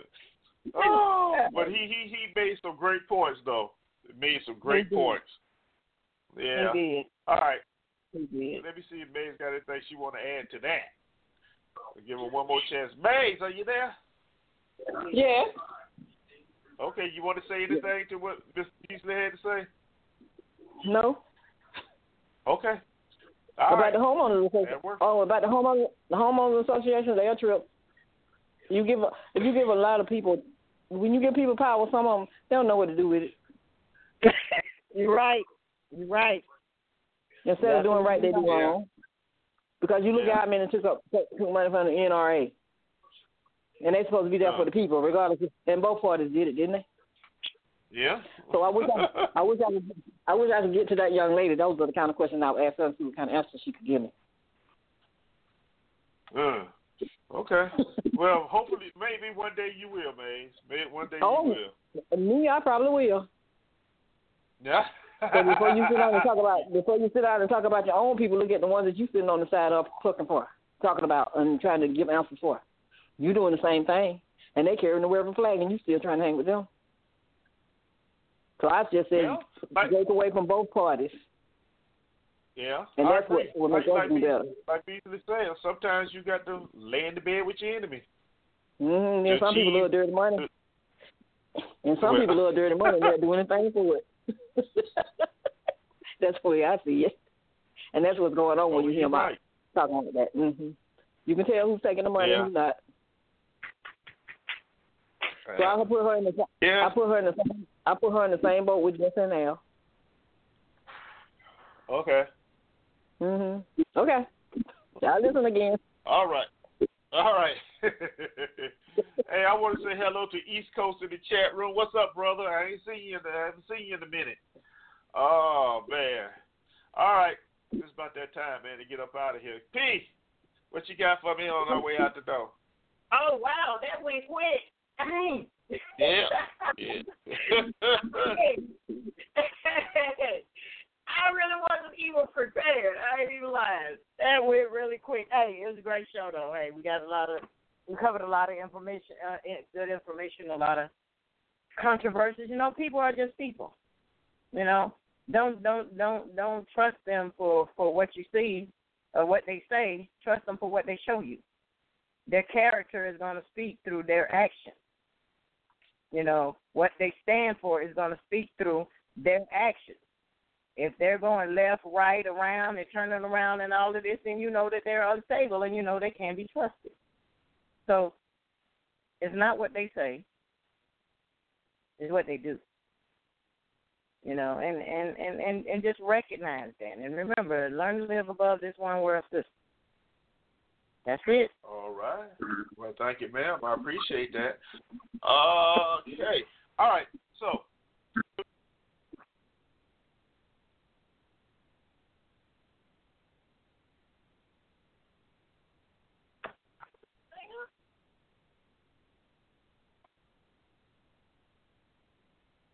my bad. I know y'all can hear me now. My bad. I was just I was just talking. I I, muted myself. Anyway, thank y'all for hanging out with us, man. It's been fun. Uh, just remember, keep smiling, show appreciation, forgive with open heart, but make sure you forgive yourself first. And the biggest, best thing, make sure you laugh at yourself. If you laugh at yourself, everything else is just groovy. All right.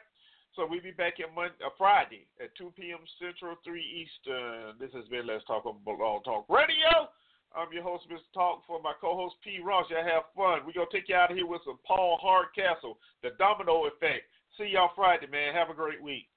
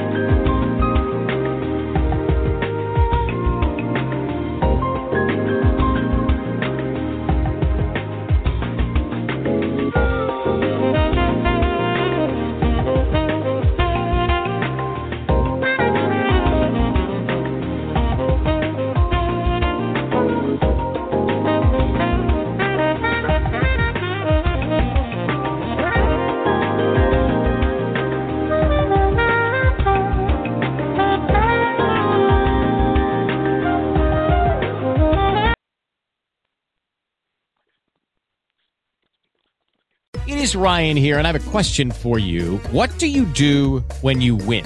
Like, are you a fist pumper, a woohooer, a hand clapper, a high fiver? I kind of like the high five, but if you want to hone in on those winning moves, check out Chumba Casino. At ChumbaCasino.com, choose from hundreds of social casino style games for your chance to redeem serious cash prizes. There are new game releases weekly, plus free daily bonuses. So don't wait. Start having the most fun ever at ChumbaCasino.com. No purchase necessary. Group. Void were prohibited by law. See terms and conditions. 18 plus.